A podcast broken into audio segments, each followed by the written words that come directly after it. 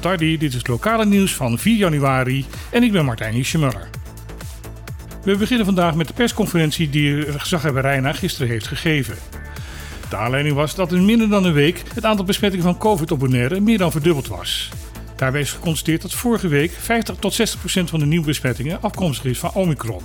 De gezaghebber waarschuwde dat het ondertussen alweer hoger zal zijn. Daarom heeft hij gisteren een aantal extra maatregelen aangekondigd. De aanvullende maatregelen zijn: privébijeenkomsten mogen nog maar 10 personen bestaan, afkomstig uit maximaal twee gezinnen. De horeca mag nog steeds tot 12 uur open blijven, maar iedereen moet een vaste plaats hebben en per tafel mogen er niet meer dan 4 personen zitten. Evenementen in de buitenlucht mogen nog steeds, maar er mogen niet meer dan 50 mensen aanwezig zijn. En net zoals bij de horeca moet iedereen een vaste plek hebben en er mag niet gezongen en gedanst worden. Aan kerken wordt er verzocht om niet te zingen tijdens de dienst. Bij huwelijksvoltrekkingen en begrafenissen mogen niet meer dan 50 mensen aanwezig zijn. Voor alle activiteiten ervoor en na gelden dezelfde regels als bij privébijeenkomsten, dus niet meer dan 10 personen uit twee gezinnen. Bij sportwedstrijden binnen mag er geen publiek zijn, bij sportwedstrijden buiten maar 50% van de capaciteit. Aan werkgevers wordt er verzocht om zoveel mogelijk mensen thuis te laten werken. Gezellig winkelen met het gezin mag op dit moment niet meer. Er mag maar één persoon per gezin in de winkel aanwezig zijn. Er zijn wel uitzonderingen mogelijk, zoals bijvoorbeeld met jonge kinderen of mensen, ouder van dagen, die hulp nodig hebben bij het boodschappen doen.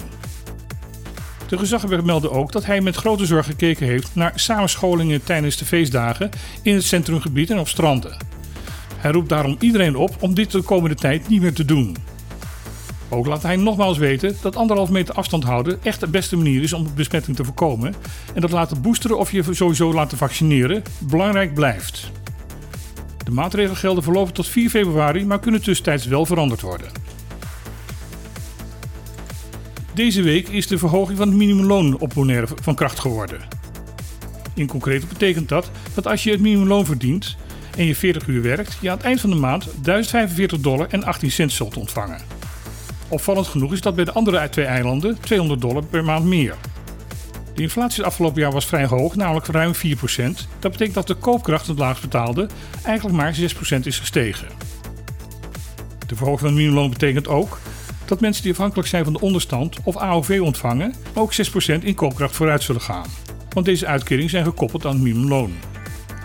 Anders dan in Europees Nederland is het minimumloon hier niet gelijkgesteld aan het sociaal minimum. Dat is het bedrag wat je per maand nodig hebt op een minimaal niveau rond te kunnen komen, zonder dat je tekorten hebt of schulden moet maken.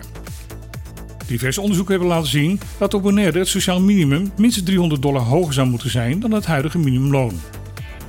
Er is tot nu toe een pertinente weigering vanuit Den Haag gekomen om het minimumloon op te trekken naar een sociaal aanvaardbaar niveau. Moties hierover vanuit de Tweede Kamer worden consequent afgeraden door het kabinet. In plaats van het minimumloon te verhogen, wil de regering liever de kosten van het levensonderhoud verlagen, waardoor je met minder geld beter rond kan komen.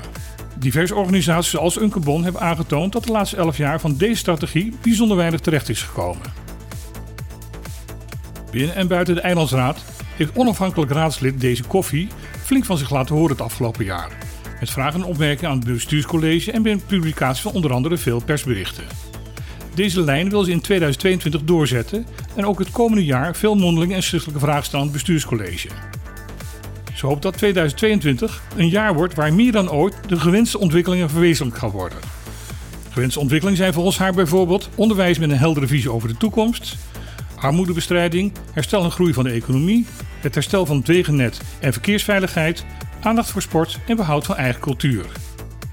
Koffie zegt dat zij niet gelooft dat zij haar taak als volksvertegenwoordiger kan verrichten vanuit haar stoel van achter het bureau. Zij wil daarom de mensen ook ontmoeten en een bruggenbouwer zijn. Ze doet daarom een oproep aan alle bewoners van Bonaire om contact met haar op te nemen voor zaken waarmee zij hem van dienst kan zijn. Dan tot slot de weersverwachting. De verwachting is dat het vandaag licht tot half bewolkt is en het over het algemeen droog zal zijn. Overdag zal de temperatuur maximaal 30 graden zijn en dat kan vanavond afkoelen naar 25 graden. De wind zal over het algemeen matig zijn met af en toe wat krachtige uitschieters. Voor morgen is de kans op een bui ietsjes groter. Dit was het lokale nieuws van vandaag. Graag tot morgen.